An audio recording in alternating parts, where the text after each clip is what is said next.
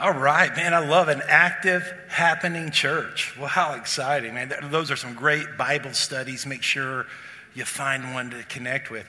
Hey, for getting baptized in water, go ahead and make your way to the back of the church to meet with Pastor Mauricio and Normandy in, in a few minutes. Oh, I'm excited to celebrate with those who are being baptized in water. It's going to be great. I'm going to invite you to turn to 1 Samuel chapter 15 or also to Mark 10. Those are going to be two scriptures we look at today. I'll be there in a few minutes. Uh, you can find them on YouVersion too. We are in a series called 15, and we're looking at different chapter 15 so that we can uh, find God's word and truth in various places in the Bible. So I'm looking forward to sharing with you from the passage today. Hey, our church is going somewhere. We're not just maintaining an identity, we're not just maintaining space. God has called us to go somewhere, and we want you to know more about that. So there's a there's a opportunity called CIL Forward. And you can start CIL Forward any day of the week. Uh, you can even start it after the sermon. You, can find it online at cil.church. But occasionally we offer this face to face in purpose and face to face to go through. Um, boy, I'm hearing a ring. Are, are, is anyone else hearing that? Okay, good. It's, maybe it's just for me. Um, so we go, we go through where God is taking us as a church. So you can go online and start that today. You can start that right now, or you can register for August 16th. There's one of the things I'll talk about through this, this initiative is that our mission is to know his love and to share his love. And we, we're getting to know his love by interacting with each other, through the music we're enjoying. We're getting to know his love through the scripture today but then we also share his love. God's called us to this community. We're here in Hendersonville and Gallatin and White House, Goodlettsville, North Nashville region. God's placed us here not just to know his love only, that's important, but to share his love also. So that's part of who we are and who God has called us to, to be. Have you ever said, I'm never going to do that again? Yeah, I know you have. Now, I, am kind of quirky about stuff like this that if I have a bad experience, I'll just say, okay, I'm going to avoid that as much as I can in the future. So, about over 10 years ago, I was on a ministry trip coming back from, from a long flight. It, it had been the longest flight I had ever been on. And I got my luggage and I got outside and I was ready to be picked up. And the person who was supposed to pick me up told me they're going to be 30 minutes away. I was like, oh man, that was so disappointing to me. And I thought, I'm never going to do this again. So for about 10 years, I parked at the airport. I never had anyone pick me up again until one of my sons went to college like three miles down the road. And I said, okay, well, now the, the, the chances are higher now. There's a restaurant here in Hendersonville. It's a national chain, so don't worry, I'm not picking on any, any, any uh, restaurant owner, but it's a, it's a fast food type of restaurant. And I really liked it. In fact, I would go there about, you know, once a week, maybe once every 10 days. And one time I went and they charged me twice. So I went on my, on my bank account and they charged me twice. So I went back, they refunded me the money. Then it happened a second time. And the second time, uh, I wasn't able to get the refund because we were trying to get out of town and all that. And so, you know, you have to do that like within 24 hours. Guys, then it happened a third time. And even though I really liked the food there, I've decided I'm never going back there again. And I haven't. I haven't been back there in months and months and months. And I'm probably healthier because of that. But nonetheless, there's just things that happen which make us say or think, man, I'm not going to do that ever again. And this is kind of what God is communicating through 1 Samuel 15, or at least our understanding of God is being communicated. So we're going to read a long passage in 1 Samuel 15, but I want to give you another disclaimer about the Old Testament. Let me ask you this question, but don't answer it out loud. Does the Old Testament ever make you feel uncomfortable? Well, I told you not to answer out loud. Well, I just want to tell you, as your pastor, the answer for me is yes. I mean, there's just things in the Old Testament that I'm like, is this really the religion that I'm a part of? Or did God really say this in this way? and it's kind of it's kind of tough. So, the Old Testament we use often as metaphor to point us to Jesus and to help us live a holy life. And especially when it comes to like killing people. And so there's, there's, a, lot of, there's a lot of death in the Old Testament, uh, especially as the Jews are taking over the land and, and they're, they're, they're killing lots of people and so forth. And so that's the narrative that we kind of jump into here in 1 Samuel 15. Let's go to 1 Samuel 15 and we're going to talk, we're going to start with verse 9, excuse me, verse 10. And up to this point, that God had told the king Saul, uh, he had told him to kill everybody. And he didn't kill everybody. He didn't kill the king, and he, did, he, didn't, he didn't do what, what the interpretation, what he thought he was supposed to do. Again, you might say already, well, wow, did God really say that? You know, did God say kill? Why did God say that? That's what our systematic theology classes are for. And we can't answer every one of these questions on Sunday mornings. But one of the things I want to do is I want to at least bring up the questions. Because I, I, do want to tell you about the culture of our church is our church, we're okay to ask questions. It's okay for us to say, boy, that doesn't feel right, or I don't understand that. We don't hide that. You know, I read a lot of commentaries on, on the Bible when I get ready for these messages, and it's interesting that uh, most of the questions that I have, the guys and gals who write the commentaries skip those verses. It's like, I understand what Captain Obvious is saying. I, I, I want to know the stuff I don't understand. And, and this is the journey we're on learning Scripture, knowing Scripture, and learning it as a community. And learning as a community. So I like that culture here, that it's okay to say that doesn't feel right, and, and, here we are. Now, the Holy Spirit still moves within that. So we're in the context here of, of Saul was supposed to, to eliminate everybody here, and he didn't do that. And now we'll start with verse 10, and we'll, we'll read uh, all the way through verse 26. I usually don't read that many scriptures because we're all ADD, but um, we're going to do it today because there's good points, and all of them are interesting points. Then the word of the Lord came to Samuel I regret that I made Saul king. Actually, let me back up a little bit. I am so sorry about this. I want to start in verse 9, okay? I'm starting in verse 9. Saul and his troops spared Agag and the best of the sheep, goats, cattle, and choice animals, as well as the young rams and the best of everything else. They were not willing to destroy them, but they did destroy all the worthless and unwanted things. And then the word of the Lord came to Samuel I regret that I made Saul king, for he has turned away from following me and has not carried out my instructions. So Saul became angry and cried out to the Lord. Excuse me, Samuel became angry and cried out to the Lord all night. Early in the morning, Samuel got up to confront Saul, but it was reported to Samuel Saul went to Carmel, where he set up a monument for himself. Then he turned around and went down to Gilgal. When Saul came to him, Saul said, May the Lord bless you. I've carried out the Lord's instructions. But Samuel replied, Then what is this sound of sheep and goats and from the Amalekites and spared the best sheep, goats, and cattle and ordered to offer a sacrifice to the Lord your God? But the rest we destroyed. Stop, exclaimed Samuel. Let me tell you what the Lord said to me last night. Tell me, he replied. Samuel continued, Although you once considered yourself unimportant, have you not become the leader of the tribe of Israel? The Lord anointed you king over Israel and then sent you on a mission and said, Go and completely destroy the sinful Amalekites. Fight against them until you have annihilated them. So, why didn't you obey the Lord? Why did you rush on the plunder and do what was evil in the Lord's sight? But I did obey the Lord, Saul answered. I went on the mission the Lord gave me. I brought back King Agag of Amalek, and I completely destroyed the Amalekites. And the troops took sheep, goats, and cattle from the plunder, the best of what was set apart for destruction, to sacrifice to the, to the Lord your God at Gilgal. Then Samuel said, Does the Lord take pleasure in burnt offerings and sacrifices as much as in obeying the Lord?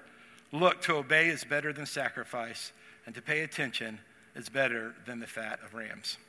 And this is the word of the Lord. Thanks be to God. All right, so we'll move on. Hey, you guys did good. Y'all read like the longest passage we've read here in a long, long time. So, so a lot is happening here. But this, this verse in verse 10 catches my attention. It says, The Lord regretted I made Saul king. The word of the Lord came and into verse 11 says, I regret that had made Saul king. well, that really catches my attention. Like, does God actually have regrets? Now, he said this when, when the story of Noah and the flood came to. He said, I, I regret this. But does God really have regrets? So I've wrestled with this a lot. And just, I want to go ahead and say the answer is no in the sense of the regrets that we have. So, this is language that is used to help us experience an emotion that God experienced. So God experiences, God, we know this is that in his sovereignty and in his will, he, he allows himself to feel things. And in this sense, he allowed himself to feel the gravity of Saul's sin. Saul did not obey God completely. God only, God, Saul only obeyed God partially. And this was not just like a minor mistake. This was, as the leader of God's people, it was very consequential the decisions that Saul made. Now, you're going to see something really interesting later on in chapter 15. In the same chapter that says the Lord regretted making Saul king, it's reestablished by the prophet Samuel that the Lord never makes a mistake. And I think that's important for us to hear. So go now with me to verse 28 of the same chapter. Verse 28. And Samuel said to him, The Lord has torn the kingdom of Israel from you today and has given it to your neighbor who is better than you. Now look at this part. He who is the glory, eternal one of Israel does not lie or change his mind, for he is not a man who changes his mind. This is a great example of why we have to see the whole counsel of Scripture. Because you could just say in that one verse, well, verse 11 says God regretted making him king, or verse 10. But then later on, verse 20, 20 26 or, or 29, we, we hear clearly God doesn't change his mind and God doesn't lie. So, what was happening when he said, I regret making Saul king? We are experiencing the emotion God feels when we sin. And I think that's important for us to know that that God loves us and cares for us. So when we sin, there is a grieving. In fact, the, the scripture tells us the Holy Spirit grieves and, he, and he's sad, it's not a sign of weakness. Right? It's not a sign that God doesn't change his mind. God doesn't have regret because he was surprised. Uh, God doesn't have sadness because he's incomplete. But he chooses these emotions and communicates those to us so that we can understand God better. Like he gets involved in our lives and our sin really matters to him. And so, using that, I want to go through this passage and I want you to see some characteristics of Saul but I want you to see those characteristics in you because I certainly see them in me. All right, so we're, we're not going to pick on Saul as much as we're going to see ourselves in Saul and see some of the weaknesses that happen. So here's the first thing we're going to talk about why would God regret calling us? Why would God regret calling us? We know He doesn't really regret, but why is He, is he giving us those emotions? Here's the first one refusal to obey. Refusal to obey.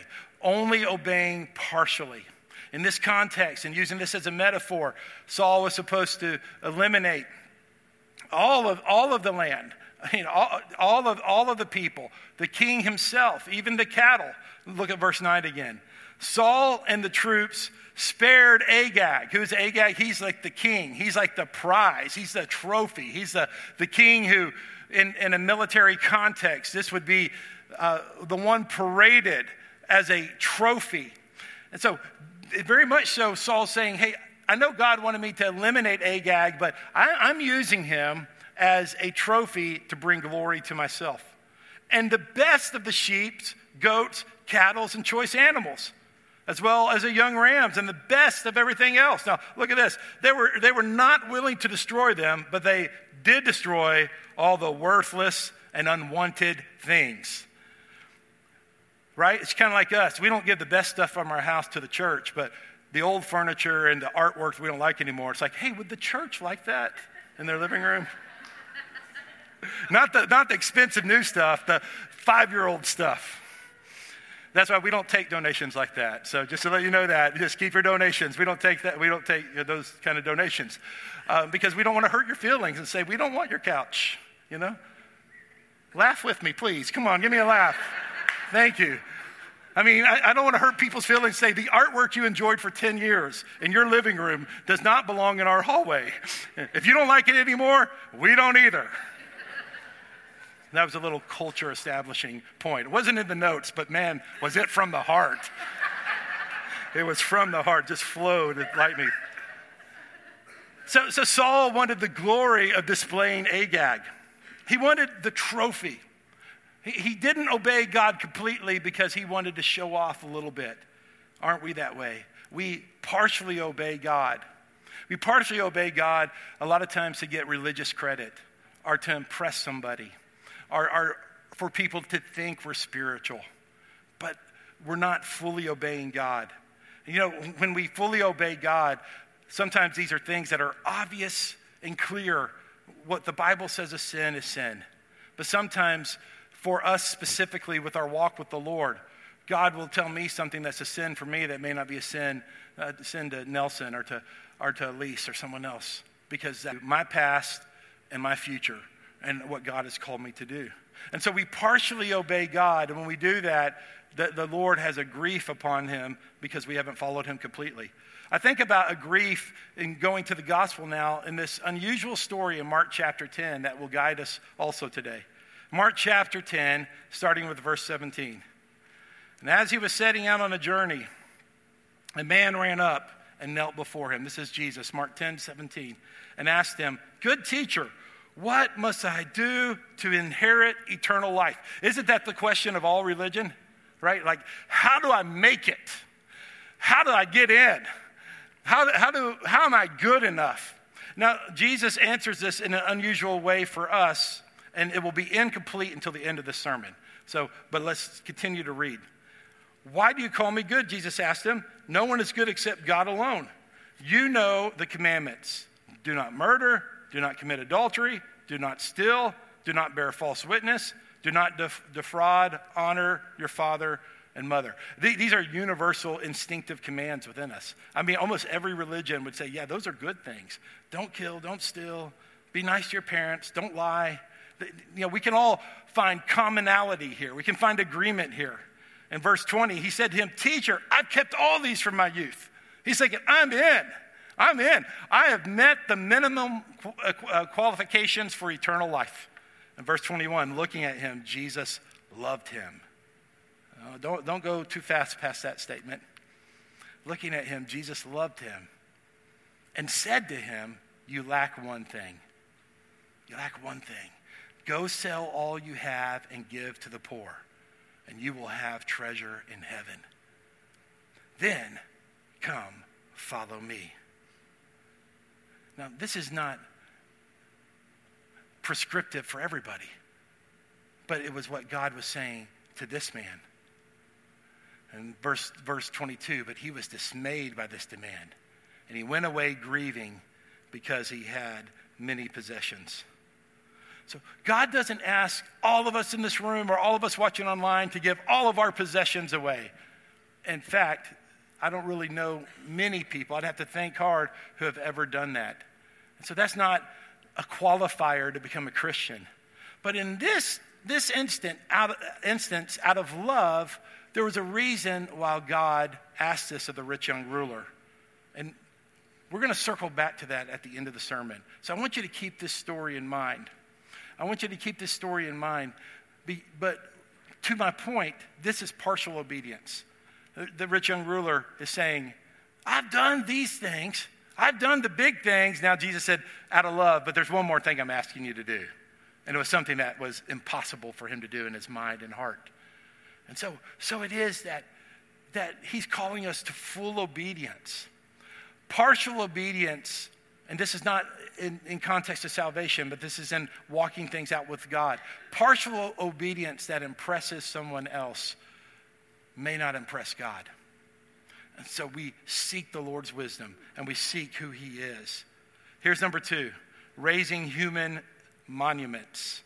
Raising human monuments. By the way, I'm going to give you four points, and in case you don't notice this, they all start with R, which was important to me when I was writing the sermon, but I just want you to know since it was important to me. Thank you, thesaurus.com. Verse 12. So glad Abby's sitting on the front row because she's laughing at mama jokes. Thank you. That's a wonderful daughter. Early in the morning, Samuel got up to confront Saul, but it was reported to Samuel Saul went to Carmel, where he set up a monument for himself. Then he turned around and went down to Gilgal. This, this is a common practice of kings in that time.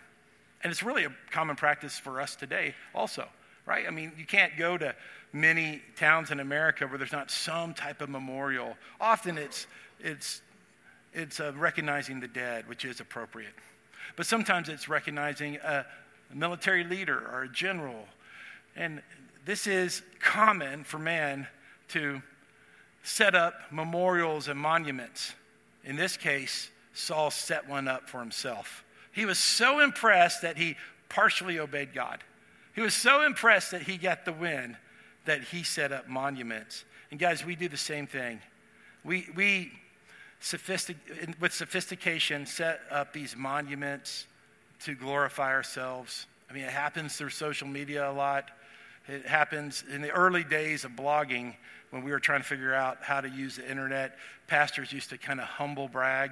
You know, if someone said this about me, that my ministry was really effective. There's, there's different ways that we have to keep checking our hearts on the line between giving information and giving opportunity and self promoting. I find that in, in the way that we just spend our lives. You know, in the way we, we, we talk about our, our, our children. Is it giving information or is it bringing glory to ourselves? In the way that we talk about our business, our assets yes, information needs to be shared, and God can get the glory from that. But we can also build monuments to ourselves in very sophisticated, subtle ways that feels like humility, but it's actually kind of bragging. Christian author Henri Nouwen, whose writings have impacted me greatly, uh, said this, or wrote this When we are not concerned about what others think of us, or what we will get from what we do, which, by the way, is a process and a lifelong battle. And Henri Nouwen had that battle too. So I don't think any of us is, are going to live like, oh, I don't care what anyone thinks. we have to keep submitting that to the Lord. But when, when we're not concerned about what others think of us or what we will get for what we do, the right words and actions will emerge from the center of our beings because the Spirit of God, who makes us children of God and sets us free, will speak and act through us. That's what we have to trust. Less of me, more of Jesus. John the Baptist said, I must decrease so he will increase. And we have to trust that, that more of Jesus moving through us, more of Jesus being glorified and magnified through us. Here's the third warning from the life of Saul. We must, we must not resort to deception. Why would we grieve the Lord? Resorting, resorting to deception. Here's a couple of subpoints. A, self deception. Self deception. Man, it's so easy to try to lie to ourselves. And we do that a lot when we say, you know, when I cut them down, it was no big deal. It was no big deal when I cut them down. I was just joking. We, we kind of know instinctively we've hurt somebody, but we don't want to own our lack of discipline with our mouth. You know, when, when we begin to justify cutting the corners on the job and the things we do, when we're not fully there, we're not fully putting in our hours, we're not giving our best work, and we start deceiving ourselves. Well, you know, the boss, he's not on time, so why should I be on time? Or no one really cares about those reports, or no one really reads that. Or and we have self deception to justify our sin, and that grieves the Lord that grieves the Lord and it grieves his heart. Look what Saul said to Samuel in verse 20. But I did obey the Lord. I did obey the Lord, Saul answered. I went on the mission the Lord gave me. I brought back King Agag of and, and this, is, this is not what he was supposed to do, but he self deceived and said, And I completely destroyed the Amalekites. That's not true. He didn't do that. But he was con- trying to convince Samuel and convince himself that he had done that. Boy, I've done that a lot in my life too. Where I, yeah, it's not that bad or it's not that big of a deal. Or, you know, they, they did it. At least I was better than them. At least I didn't, my, my standards are higher than their standards. This is the self deception that we live in. And then we have B, just right out deceit. And, and deceit happens. So that's, that's kind of letter B, deceit. Look at verse 20. But I did obey the Lord, Saul answered. I went on the mission the Lord gave me. I brought back King Agag, and I completely destroyed the Amalekites. So this is just frontal deception. I, I, I, he's lying to the face of Samuel in verse 20. And that's the temptation that we have. A couple of days ago, something kind of crazy happened in New York City. If, if you didn't see the news, I want to congratulate you for not watching the news. That's great. Yeah, I've tried to give up the news a lot, but I just keep going back to it. You know, it's like a 48 year habit. Okay, maybe 45 year old habit. I started watching the news at age three or something like that. but evidently, if I understood the story correctly, there was a, a, a promotional that went through uh, TikTok or whatever to give out uh, Nintendos at a park in New York City. And thousands of people showed up. Like thousands of people showed up. I, I just thought that was interesting that for you baby boomers, you guys used to like protest things and gather for like ending war and stopping, stopping nuclear weapons. Uh, younger generations are gathering for Nintendo. I want a free Nintendo. Let's gather for that. But it's true, and, and, this has been in every generation, so I'm not picking on, on any generation. Free stuff. Free stuff. I mean, back in the 80s, the, the, the mall giveaways where people would push each other down and camp out all night for free items. So it's in every generation. This, this thirst for materialism, this thirst to, to, get, to get something physical. And so, number four is this relishing materialism relishing materialism. This is a way that, that can grieve the heart of God. Look at verse 19. So, why didn't you obey the Lord? Now, look at this phrase. Why did you rush on the plunder? As I was working through the scripture and I saw that news story, I saw something, you know, th- this rush on the plunder. But this was the case for, for Saul. He was going after the best cattle. He was going after that which was best and holding it for himself when the Lord had said, No, no. The Lord had said, No, don't do that. I want the opposite of that. And he went for what was best. So we, we see all this and we're like, wow, this is a lot. I mean, that's a lot to ask Saul. That's a lot to ask the rich young ruler. Is, is, is being spiritual like impossible? Is being righteous impossible? Well, the answer is yes, it is. Let's go back to Mark chapter 10, and starting with verse, verse 23. And we'll close this up. Said Jesus looked around and said to the disciples, How hard it is for those who have wealth to enter the kingdom of God. And that's, that's most of us in this room here. And the disciples were astonished at his words. Again, Jesus said to them, Children, how hard it is to enter the kingdom of God. It's easier for a camel to go through the eye of a needle than for a rich person to enter the kingdom of God. In verse 26, they were even more astonished, saying to one another, Then who can be saved? Looking at them, Jesus said, With man it is impossible, but not with God, because all things are possible with God. Yeah, it is true. You cannot be the perfect king like Saul. You cannot be the perfect rich young ruler. You cannot be the perfect person living in Hendersonville in 2023 and earn your way to heaven. We're going to have these mistakes. We're going to have these setbacks. And even if we get all of our actions right, then pride comes into our heart and we're like, uh, I, I am pretty spiritual. I am moral. I am disciplined. So we kind of throw our hands up and, like the disciples say, Well, who can be saved? Who can be saved? And then Jesus said in verse 27 With man it is impossible, but not with God, because all things are possible with God. And what was he pointing to? He was pointing to his death and his resurrection, the gospel of Jesus Christ, that Jesus did for us what we can't do for ourselves. He did the impossible.